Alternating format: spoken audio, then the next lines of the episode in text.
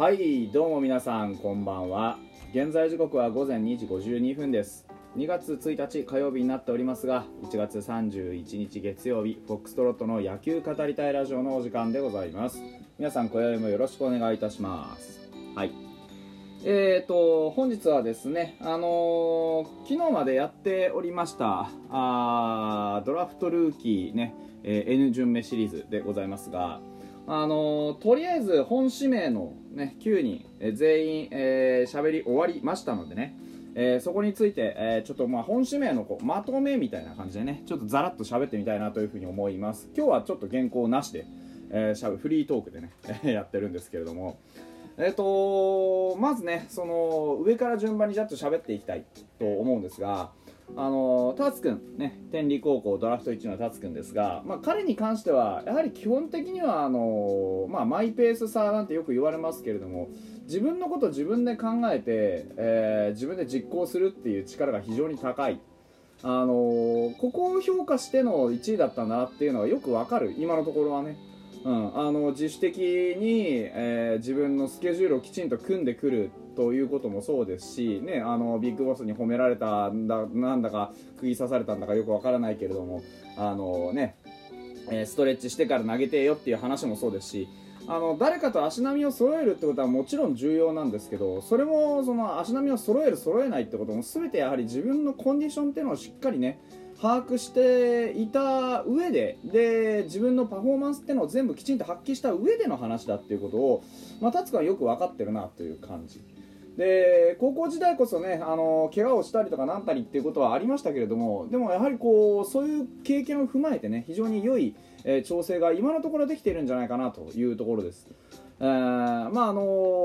ポテンシャルは間違いないでしょうし、えープロに入ってどれだけ伸びてくるのかというところね、えー実に期待したいなという感じですね。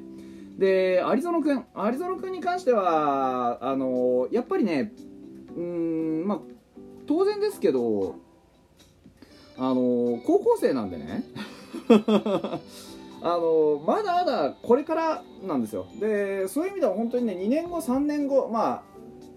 もっと5年後ぐらいをね見据えて取ったそういう選手なのであの見る限りやっぱり僕はあの実際のドラフトレポートドラフトレポートというかその話でも有園君の話って、えー割とちょっとこうなんだろうなあの良さげな話をすごくね、えーしたので、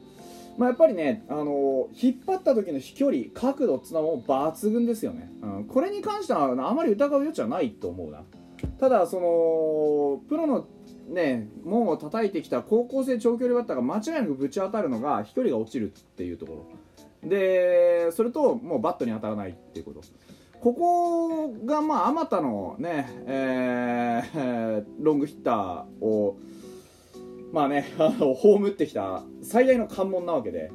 えーどっちかに絞ってほしいですね。飛距離を求めるかそれとも打率を求めるか。試合に出やすいのは打率を求める方向ですけれどあのロングヒッターとしての魅力を失わないように打率を求めるのはかなり至難の技でも逆にたとえ打率が多少低かろうととにかく当たれば飛ぶよっていう脅威を維持し続けることの方が、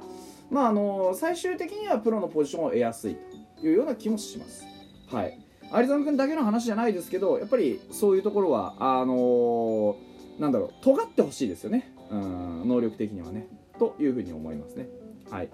水野君はあショートストップとしてのそのなんだろう一番こう油の乗る時期で入団してきてると思うんですよね。21歳。で社会人通算で、まあ、そこそこのこう、ね、あの打撃力というところ、まあ、高卒社会人なんでねというところと、まあ、あの守備面、えーで言うと一番こうアベレージというかあ色がそこまでね、あのなんて言うんだろう。えー、突き切ってないというかねそういう印象があるのでやっぱここはね、あのー積極的に自分の色っていうのさえ出せればまあ開幕で一軍にいることはたやすいのかなっていう気が個人的にはしてます。はい。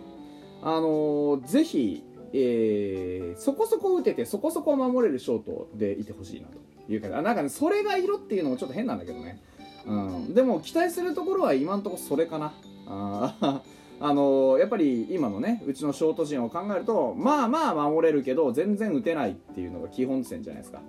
だったらまあ守りはもうそこそこでもいいよ。バックアップいるから、うん、その代わりやっぱりねスタメンでは打つショート使いたいかな、うん、っていう気はします、はい、次坂口君坂口君はねあのー、まあやはりここもね長打をどういうふうに、えー、ね、まあ、ファーストなんでどういうふうにねロングヒット狙っていくかっていうところ。でいうとやっぱりね無駄のなく美しいスイングと僕ね本当にベタ褒めしましたけど本当にね彼に関してはあのこのままのスケールでいてほしいですよね。うん、あのー、やっぱり手を加えるっていうことも必要ですけど手を加えない素材の良さっていうのが今ここにあるのでその素材の良さをねきちんとこうまっすぐ伸ばしていってほしいなっていう気がする。だから今のまま何ができるかっていうのをブラッシュアップしていく。うっていうことが僕は一番彼が生き残るためには必要かなというふうに思います。まあ、高校生こちらもねあのー、アリゾナ君と同じでねえー、やっぱりこう高校生のロングヒッターっていうのをこうやって2枚で取ったわけですよね、うん、ですから、まあね、右投げ左打ちの坂口君で、まあ、右投げ右打ちのね、えー、有園君ということでね。え？有園君右打ちだよな。有園君右打ちですね。だからあの左右の2枚看板になれるように4番5番と並べられるように、えー、このタイミングで取ってると思うんでやっぱりねあの本当成長をねえー、見せてほしいですけど変わりすぎなくていいかなっていうそんな気はしますね。はい。だからまあ、あのー、高校生に関してはまずはあのビッグボスも言ってましたけどまずはそのまま伸びてほしいよね。うんというのはあります。はい。えーとでクレネ君はあのー、彼はねもう本当になんだろううんとまあ、コントロールとかあまあなんていうんだなフォームとかあの手をつけなきゃいけないところは確かにあるんですよ。確かにあるんですけどあのパワーピッチャーなんであんまり細かいこと考えなくていいかなっていう。だからそういう意味では一番使い出があるかもしれないよね。とにかく強い球放ってほしい。今うちのあのブルペンに足りないのってそういうピッチャーなんです。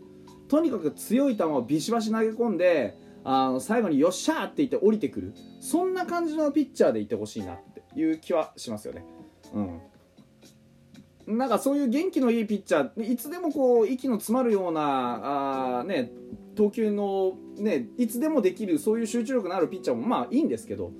たまにはやっぱり怪盗ランマーを見たいよな、うん、っていう気はします。それが期待できるのは僕黒柳黒柳君かなというふうに思ってますね。えーと6位長谷川君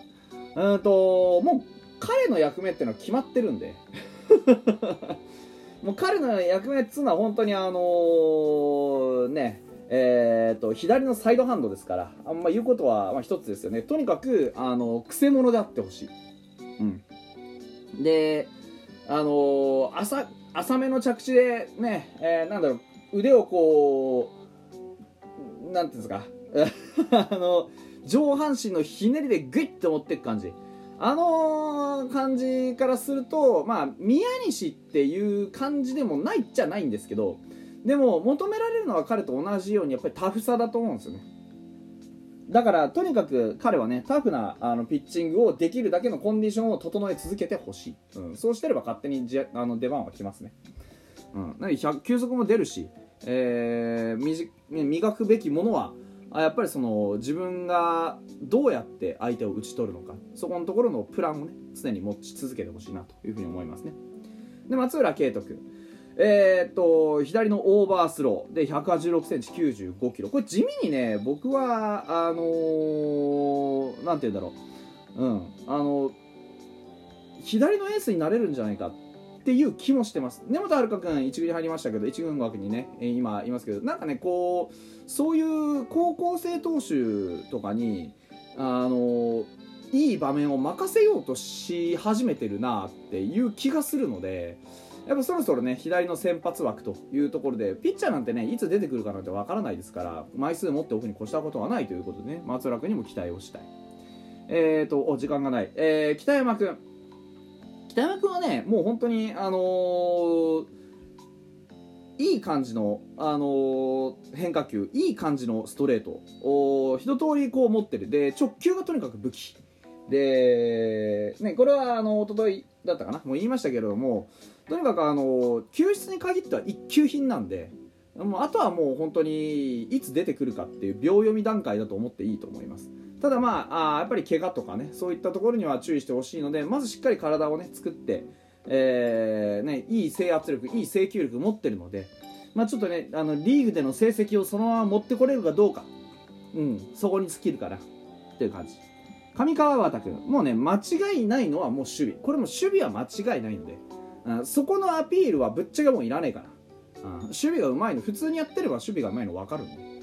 で問題はそこじゃなくてバッティングですよね。彼をシあのショートのスタメンで使いたいと思えるだけのバッティングをきちんと用意してくれればあいつでもショートのポジションは空いております。はい。でね総じて言うともうあの分かりきってるんですよ。ピッチャーはとにかく3年以降3年後以降の、えー子たちと、えー即戦力としてやっていける子たちの2種類を取ってると。で、えー野手に関してはもうとにかく将来性ですね、うん、というところを買っているドラフトだったんじゃないかなというふうに今は思っております。はい、明日からはあ育成選手の方もね喋っていきたいなというふうに思っております。ざっくり、えー9人のまとめでした。